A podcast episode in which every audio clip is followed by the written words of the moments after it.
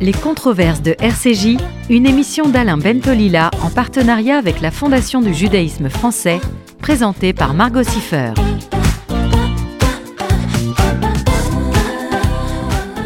Bonjour chers auditeurs, euh, désolé de ne pas être en, studio avec mon invité aujourd'hui. J'ai eu une impossibilité, mais je vais faire ça euh, à distance.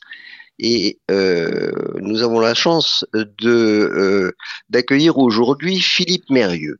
Philippe Mérieux est, un, un, pédagogue de, de, de, de, grand renom, professeur euh, des universités, qui a, je pense, été celui qui a donné à, la pédagogie ses lettres de noblesse. Euh, il vient d'écrire un livre euh, tout à fait important et qui s'appelle euh, Qui veut encore des professeurs? Qui veut encore des professeurs? Aux éditions du Seuil. Et ce livre arrive effectivement au, très bon moment puisque à, à, cette question qui veut encore des professeurs, on pourrait se, dire aussi qui veut encore être professeur. Euh, Qu'en pense, pensez-vous, Philippe Mérieux?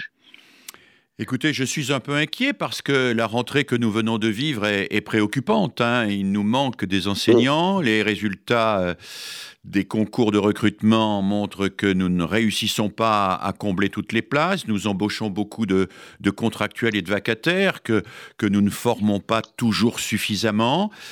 Et je m'inquiète que ce métier, comme d'ailleurs d'autres métiers de l'humain, hein, le métier d'éducateur spécialisé, le métier euh, de travailleur social, euh, les métiers de la santé, les métiers de la santé mentale, je m'inquiète que ces métiers de l'humain soient aujourd'hui désertés par les jeunes générations.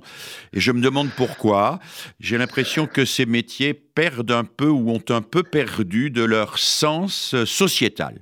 Et en particulier pour les professeurs, de ce sens fondamental et essentiel pour eux, qui est de, de donner à tous nos jeunes euh, le désir d'apprendre, d'en savoir toujours plus et, de devenir euh, des citoyens éclairés. Et euh, est-ce que, euh, Philippe Mérieux, est-ce que euh, vous pensez que justement ce, ce, qui fait que cette sorte de, désenchantement, cette, cette, perte d'envie des professeurs eux-mêmes euh, de rentrer dans la carrière, hein, le plus beau métier du monde, est-ce que ce n'est pas dû au fait aussi que quelque part euh, ils se rendent compte que euh, pour un certain nombre d'élèves, l'échec est quasiment programmé au moment même où ils poussent la porte de l'école. Est-ce que ça n'est pas parce qu'ils se disent qu'ils ne pourront faire que peu de choses ou quasiment rien, que finalement le destin de certains enfants est scellé euh, très précocement? Et est-ce que ça n'est pas parce qu'ils se disent qu'ils ne changeront rien à ce destin de, des enfants les plus fragiles que finalement ils sont peu attirés par un métier qui, qui en fait plutôt euh, des, agents de reproduction sociale bien plutôt que euh, des gens décidés à forcer le destin des enfants fragiles. Est-ce qu'il n'y a pas là quelque chose qui, qui, explique cette, euh, ce peu, peu d'enthousiasme d'un certain nombre des, de, de, nos, de nos jeunes pour ce métier? Oui, évidemment, vous avez tout à fait raison. Il y a ce sentiment d'une fatalité sociale, d'une reproduction, ce que Pierre Bourdieu dénonçait déjà il y a bien longtemps, ce sentiment d'une reproduction contre laquelle on ne peut rien. Mais, mais moi, je ne veux pas me résigner à cela. Je crois qu'effectivement, euh, euh, la sociologie est importante. Euh, je crois que l'école à elle seule ne peut pas tout, mais c'est pas parce que à elle seule elle ne peut pas tout qu'elle ne peut rien. Et je pense qu'on va un peu trop vite de l'idée que les inégalités sociales ne sont pas simplement scolaires à l'idée que l'école ne pourrait rien faire. Oui, les, les, inégalités sociales ne sont pas simplement scolaires. Hein. Elles sont liées aux conditions d'habitat, aux conditions de salaire. Elles sont liées au fait que des enfants ont leur vie complètement cabossée, etc. Mais c'est pas parce que nous ne pouvons pas tout que nous ne pouvons rien. Et je pense qu'il faut redire aux enseignants, redire aux professeurs qu'ils peuvent quelque chose, que nous pouvons quelque chose, parce que dans le registre de l'humain, le moindre geste peut changer le destin de quelqu'un et le destin de quelqu'un peut changer le destin du monde. Et il faut le, redire et le rappeler, c'est un métier fabuleux, même si on n'en voit pas les résultats tout de suite. Et, je sais bien que c'est difficile d'assumer un métier où il n'y a pas de, de gratitude immédiate, ou mais ça ne veut pas dire qu'on ne marque pas euh, les personnes. Euh, il nous arrive, et tous les enseignants ont vécu cela, de retrouver des élèves 10, 20 ans après, euh, des élèves qu'on avait oubliés et qui nous disent Oui, vous, là, vous m'avez dit quelque chose qui a été déterminant pour moi. Ben, il faut croire effectivement que on ne peut pas tout changer, mais on peut contribuer de là où on est en tant qu'enseignant à, à changer les choses. Changer le destin d'un élève, c'est changer quelque part le destin du monde. C'est une, une phrase euh, magnifique, euh, effectivement, et qui, qui, qui, qui, a des, qui a des résonances euh, bibliques. Hein. mais la, la, question que, que, que, que, je me posais est, est, est aussi celle-là, c'est qu'en fait, dans, dans cette cet espoir que vous, que vous, que vous donnez, cette idée que rien n'est perdu, qu'on peut encore espérer euh, par le biais de, euh, de l'intérêt pour l'autre, du regard que l'on porte à l'autre, et pas seulement de la bienveillance, mais aussi de l'exigence qu'on peut avoir pour, pour des enfants euh, fragiles, hein, cette ambition qu'on a pour tous, exact, la même, hein, la même pour tous, on peut espérer euh, faire en sorte que, les, que ces élèves aient une chance supplémentaire d'aller un peu plus, plus haut qu'ils n'iraient euh, jusque-là. Nous, nous, avions, euh, nous avons décidé tous les deux d'orienter notre discussion de ce matin sur la question de la capacité effective de, euh, de certains euh, outils. Je pense notamment à, aux robots conversationnels, de euh, combler le, l'envie de savoir, d'un savoir immédiat, et au contraire de euh, tarir, euh, le, d'affadir, d'éteindre le euh, désir d'apprendre. Hein, cette, cette, opposition que, que, vous faites, Philippe, entre euh, apprendre d'une part et savoir d'autre part, vouloir savoir très vite, euh, sans, sans, sans, sans délai et sans effort par rapport à cette offre illusoire, mais, que beaucoup entendent et qui est je vais te donner immédiatement tout ce que tu peux vouloir savoir. Le savoir immédiat contre euh, la construction, immédiat contre la construction de, euh, de son savoir. Et quelque, c'est quelque chose que vous aviez développé dans euh, un article du Monde euh, auquel j'avais répondu à l'époque euh, en allant exactement dans le même sens.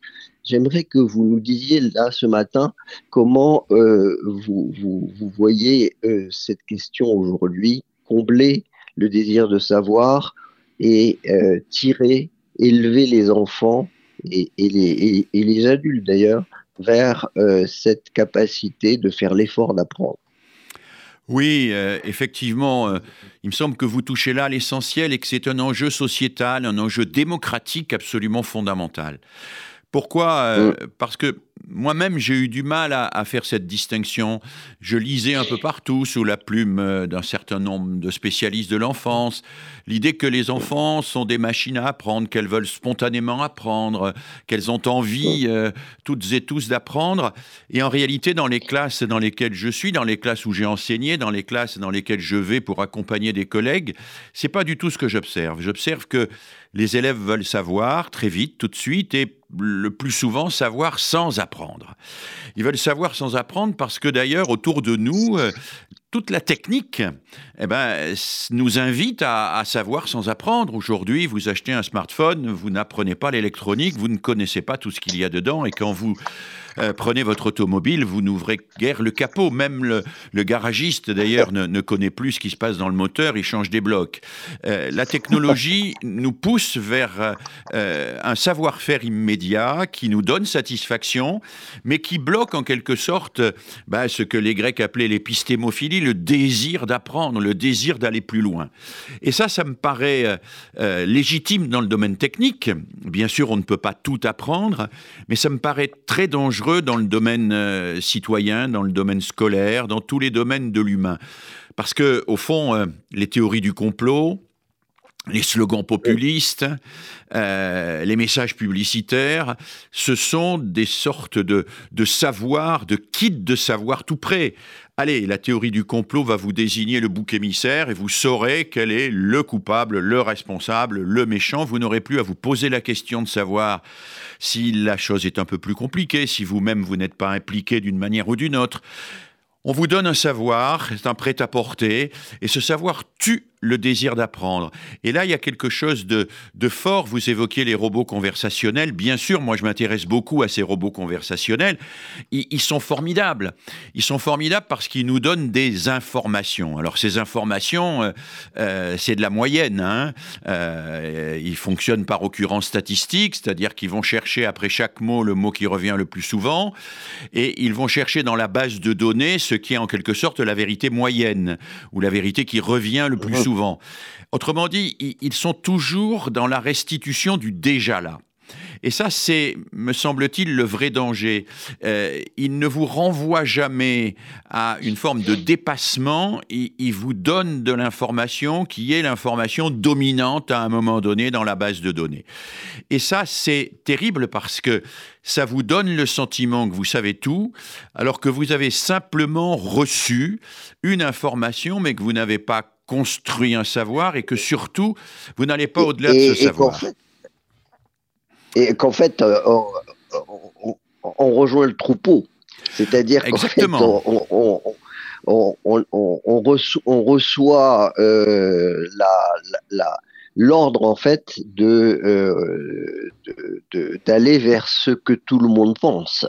Exactement. Puisque, puisque ce, qui est, ce qui est important dans ce que, dans ce que euh, vous avez dit, Philippe, c'est, c'est l'idée que euh, finalement on, on a tout est déjà tout est déjà dit, tout est déjà dit et il, ne, il s'agit simplement de faire le tri euh, parmi et, d'organiser un certain nombre de, données qui sont euh, les données que l'on a recueillies par ailleurs.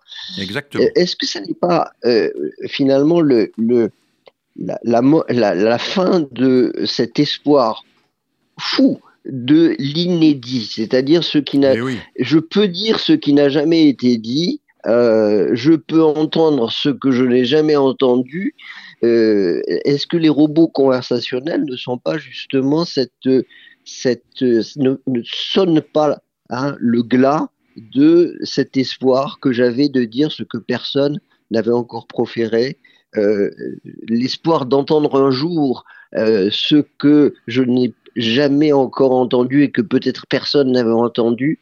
C'est l'idée finalement que tout a été dit et qu'il ne s'agit plus maintenant que d'organiser euh, cette énorme masse de savoir grâce à des algorithmes euh, par rapport à telle question, telle question, telle question.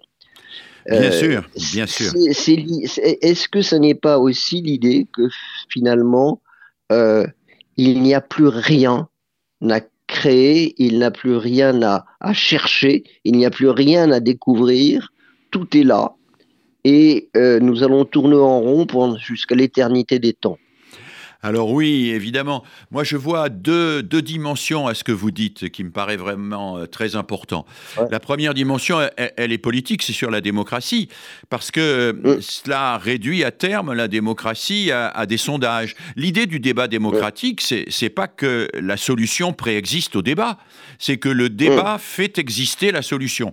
Euh, et que euh, dans une démocratie, tous les intérêts individuels sont légitimes, mais le bien commun n'est pas la somme ni la moyenne des intérêts individuels. Le bien commun, c'est ce qui se construit lentement dans le débat et ce qui émerge de nouveau et qui permet de dépasser les intérêts individuels. Donc si ces robots conversationnels arrivent à être décisionnaires, comme certains euh, l'imaginent, le rêvent, et pour moi ce serait plutôt un cauchemar, si ces robots conversationnels en arrivent à prendre des décisions, ils ne prendront pas des décisions euh, qui seront euh, une manière de s'élever dans un débat où chacun apporte sa contribution, ça sera des moyennes.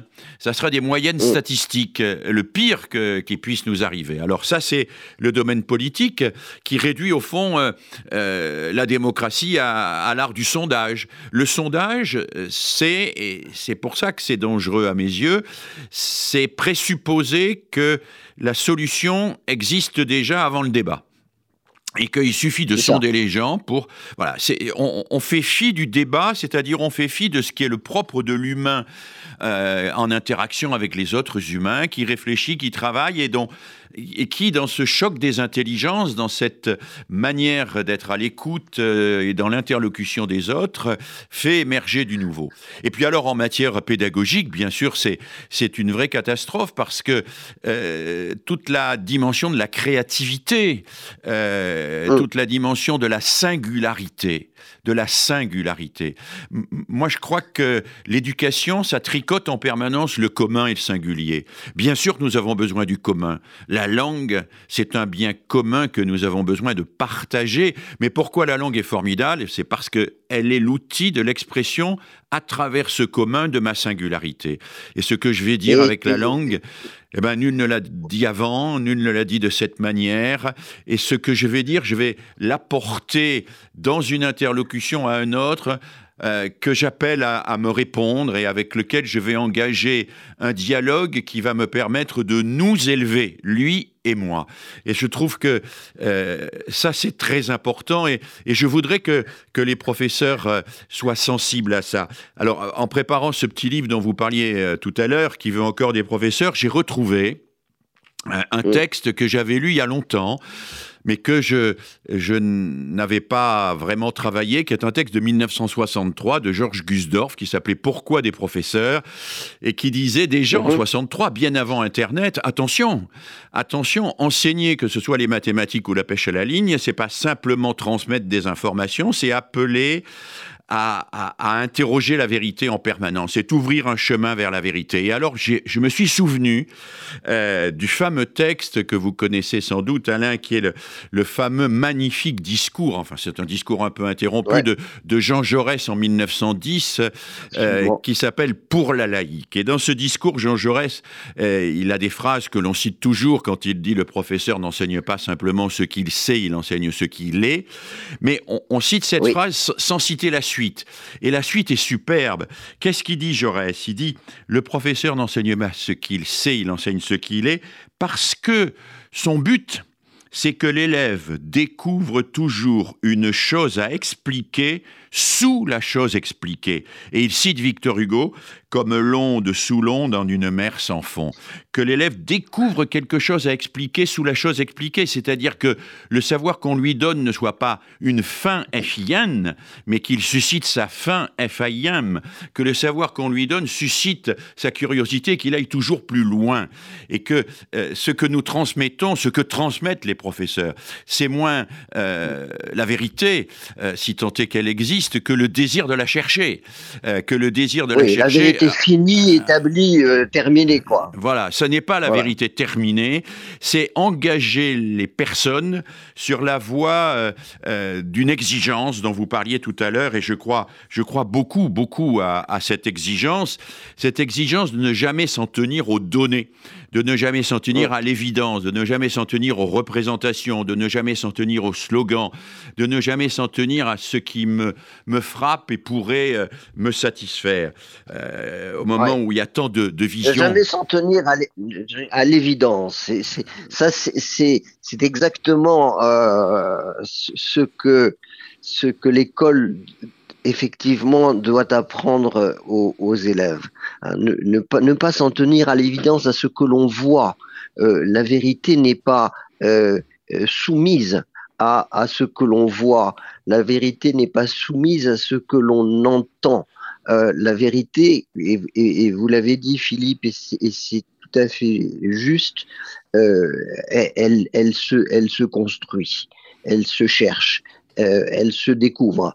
Et, là, si vous je, ce que vous dites me fait penser à une, question sur laquelle vous avez beaucoup travaillé, moi aussi, qui est la question de la compréhension. Qu'est-ce que c'est que comprendre? Comprendre, euh, ça n'est pas euh, faire acte de soumission à un auteur, mais ça n'est pas non plus le trahir. Quand je euh, j'entends un, discours, quand je lis un texte, je vais fabriquer ma, le sens, je vais fabriquer les images, euh, que, je, que je fais monter dans ma tête à partir des mots d'un autre. Et par conséquent, je reprends le terme que vous avez utilisé tout à l'heure, Philippe, qui est la, la, notion de singularité. Comprendre, c'est un acte singulier. Je comprends comme personne d'autre ne comprendra et ne comprend ou n'a compris. Euh, quand je quand je lis un livre, je me fais mon propre film. Et souvent d'ailleurs, comme, comme vous le savez, quand on va voir un film à partir d'un livre qu'on a beaucoup aimé, on est souvent déçu. On est déçu parce qu'on s'est fait soi-même son film singulier. Mais ce film singulier, il a été, que j'ai, que j'ai fait lorsque j'ai lu le livre, je, je l'ai mis en scène, ce film, en fonction des directives d'un auteur. Je n'ai pas dit n'importe quoi. Et donc, si vous voulez, euh, l'idée que qu'il y ait une vérité établie pour toujours, euh, pour tout le monde, euh, incontestable, euh, c'est aussi, je pense, et c'est une question que je vous pose, est-ce que ce n'est pas la, la, la porte ouverte vers le totalitarisme? Sans doute, sans doute, euh, celui qui est dans la certitude euh, est prêt à tout pour euh, imposer sa certitude. Je crois que le, doute, c'est le corollaire de cette exigence dont vous parliez si bien tout à l'heure. Moi, j'ai l'habitude de dire que le professeur ne transmet pas simplement un savoir, il transmet un rapport au savoir. si il transmet des sortes de fossiles vivants, c'est-à-dire des, des, savoirs qui, qui subsistent, et bon, euh, il, fait que la moitié du chemin. Il, faut qu'il transmette son rapport au savoir, qui doit être lui-même un rapport de recherche dans, mmh. un, dans un livre qui est très important pour moi, qui est la lettre à une maîtresse d'école des enfants de Barbiana. Les, enfants écrivent à leur euh, maîtresse et ils leur disent maîtresse, on n'aime pas quand vous récitez le cours comme du catéchisme, on aime quand vous cherchez devant nous, quand vous cherchez le bon exemple, quand vous cherchez le mot juste. Parce que l'école, c'est le lieu où celui qui a raison, c'est pas celui qui crie le plus fort, c'est celui qui démontre le mieux. L'école, c'est le lieu où on va chercher la précision, la justesse, la vérité. Moi, j'ai été instituteur, professeur de français. Euh, je n'utilisais pas de manuel scolaire, mais euh, j'avais un livre que, euh, que je demandais à mes élèves d'avoir toujours sur la table. C'était un dictionnaire des synonymes. Parce que je leur disais toujours, l'exigence première ici en classe, c'est de parler juste. Ce mot, il veut dire ça, on va chercher s'il n'y a pas un mot plus précis. On va essayer d'être au plus près du plus juste. Et, cette exigence-là, elle est une exigence qui doit habiter l'élève. Si cette exigence, quand l'élève quitte l'école, il ne l'a plus parce que c'était le professeur qui était exigeant, on a perdu la partie. Le rôle du professeur, c'est de faire intérioriser l'exigence par l'élève. Intérioriser, c'est-à-dire que l'élève doit doit avoir cette exigence en lui d'être toujours au plus près du plus juste parce qu'il a vécu avec un enseignant, il a été face à un maître qui était lui-même aussi dans cette exigence et qui incarnait cette exigence de ne pas s'en, de, ne pas s'en tenir au lieu commun, de ne pas s'en tenir aux apparences, de ne pas s'en tenir aux, évidences et, de ne pas être dans cette espèce de culte de la certitude immédiate. J'ai la certitude, ça y est, je m'en vais, ça y est, à partir de là, je fais tout et n'importe quoi.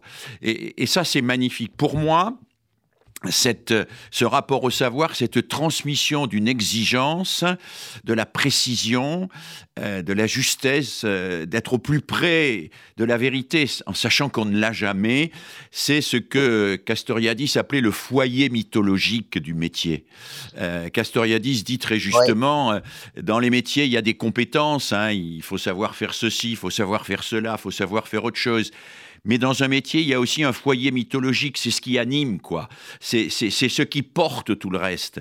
Et, je trouve qu'on a légitimement insisté pendant, depuis de nombreuses années sur des compétences nécessaires pour enseigner, mais pas suffisamment sur, euh, sur le foyer mythologique, quoi. C'est-à-dire sur ce qui est au cœur, là, et qui nous porte et qui fait que, même si c'est difficile, on se dit que si on prend le chemin de l'école demain matin, euh, ça vaut quand même la peine parce que on va y vivre quelque chose. On va y vivre quelque chose et ce qu'on va y vivre, c'est un nouveau rapport au monde qui a un rapport qui va, euh, à bien des égards, pour reprendre ce qu'on a dit tout à l'heure au début de notre entretien, qui peut changer le monde. Qui peut changer le monde, effectivement. c'est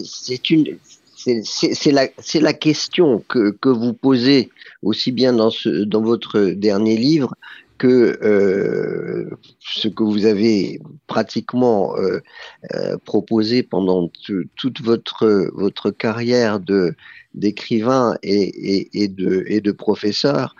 Et je, je, pense en vous écoutant à cette cette opération formidable que vous connaissez bien Philippe qui s'appelle la main à la pâte et j'en discutais récemment avec, euh, avec Yves, euh, Yves Quéret, qui est, qui est un des promoteurs de la main à la pâte. C'est cette idée finalement de, de, de mettre les, les, élèves en état de euh, recherche sur quelque chose d'extrêmement simple. Je, je, vais, je, vais, je vais vous donner un exemple et, vous me direz ce, ce que vous en pensez. Euh, dans, une école maternelle, la maîtresse euh, réunit ses élèves dans la cour de l'école. Et, dans cette cour, par une journée très ensoleillée, elle positionne un des élèves à un endroit, elle marque sa position à la craie. Elle demande à un autre élève de tracer l'ombre du petit euh, sur le sol il est 9 h du matin, à 10 h on fait pareil, à 11 h pareil, midi, 1 heure, 2 h à 3 h tous les élèves se retrouvent devant ces traces. Et la maîtresse dit alors, mes enfants, que pensez-vous de ce que vous, avez là? Et tous les enfants, comme un seul, lui disent, maîtresse, c'est une fleur. Tous les enfants disent, maîtresse, c'est une fleur. Ils commencent à discuter pour savoir de quelle fleur il s'agit. La maîtresse ne lâche pas, j'allais dire, ne lâche pas le morceau. C'est-à-dire, elle n'abandonne pas, elle ne, elle ne, elle ne, elle ne se soumet pas au plus, au plus, au plus, à, l'évidence de ce que l'on voit. Elle leur rappelle tout ce qui s'est passé avec beaucoup de patience, beaucoup d'obstination. Elle leur rappelle ce qu'on a fait toute la journée. Et à un moment donné, une petite fille dit maîtresse, je crois que ça a tourné. Et, et ce, ce, cette, cette, cette proposition de, de, de, la petite fille qui dit non pas, tu ne se contente pas du constat, c'est une fleur, pour dire euh, ça a tourné, c'est-à-dire pourquoi nous en sommes arrivés là, qu'est-ce qui s'est passé, comment expliquer la chose, c'est tout ce qui sépare effectivement ce que vous disiez tout à l'heure, Philippe, tout ce qui sépare euh, ce qui est l'évidence, ce que je vois et ce que je pense. Et donc là, il y a quelque chose, j'aimerais, j'aimerais avoir votre avis sur, sur cette expérience que j'ai, que j'ai moi-même vécue dans cette école euh, qui, pratiquait euh, la main à la pâte. Euh, j'aimerais que vous réagissiez à cela.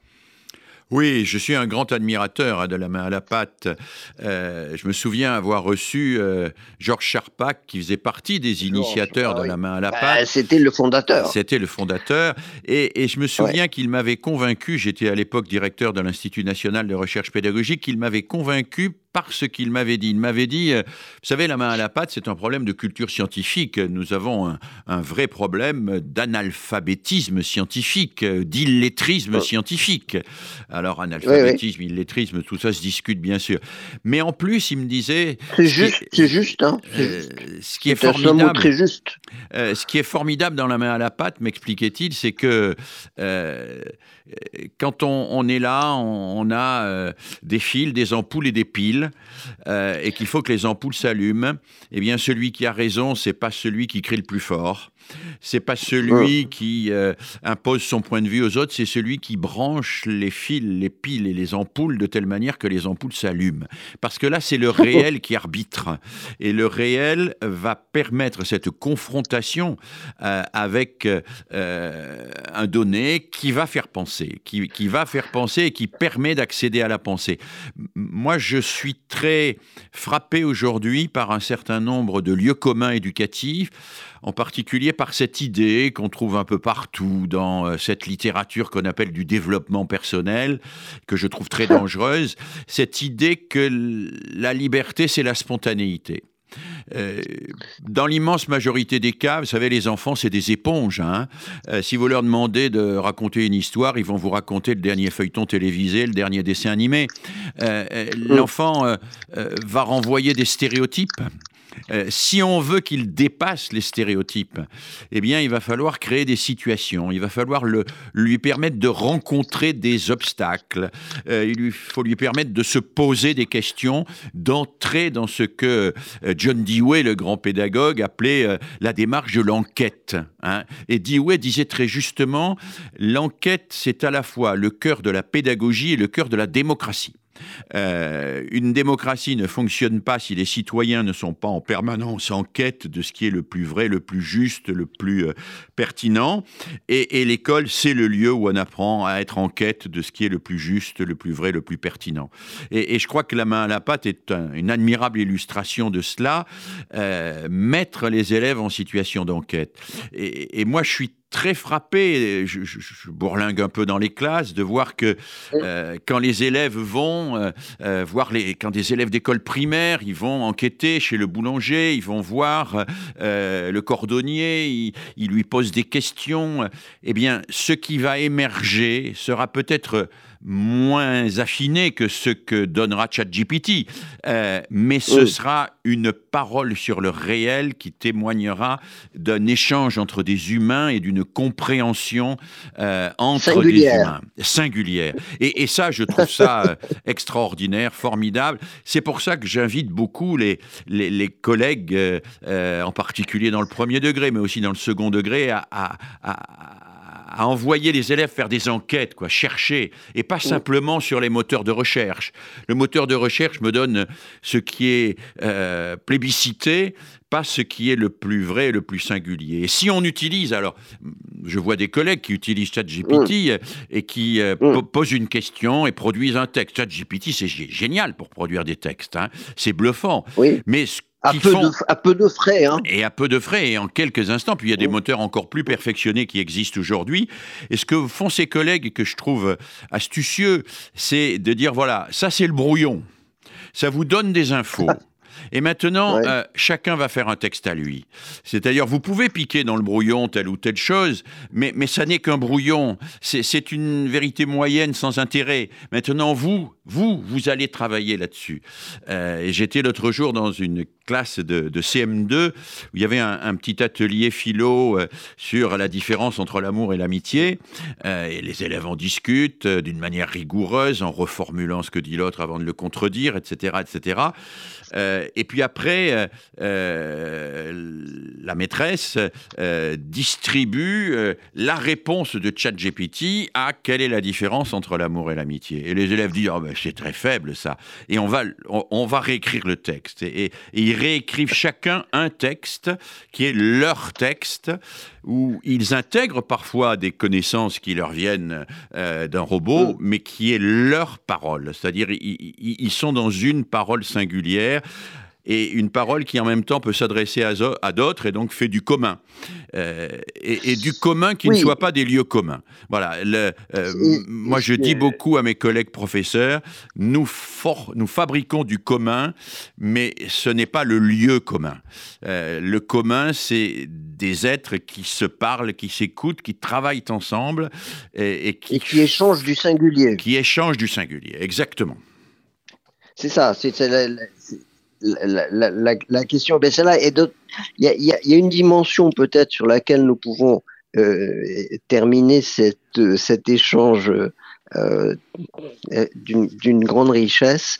Euh, c'est le fait que ce sur quoi vous, mettez l'accent, Philippe, c'est la, la nécessité du questionnement, la nécessité de la singularité d'interprétation.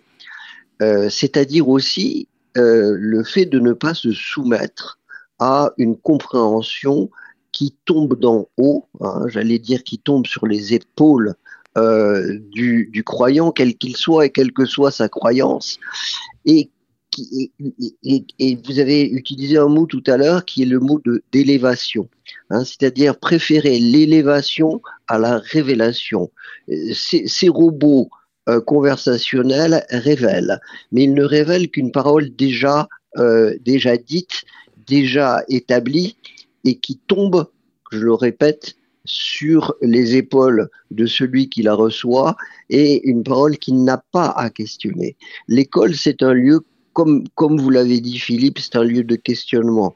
Et tout ce qui va contre cette capacité de questionner avec respect, avec respect, moi je suis sensible à ce que vous avez dit là tout de suite, c'est-à-dire qu'en fait, il, ne rejette pas tout de ce que euh, le robot conversationnel leur a donné. Il y a peut-être des choses à prendre, mais ça n'est pas un tout insécable, c'est une proposition à se poser un certain nombre de questions.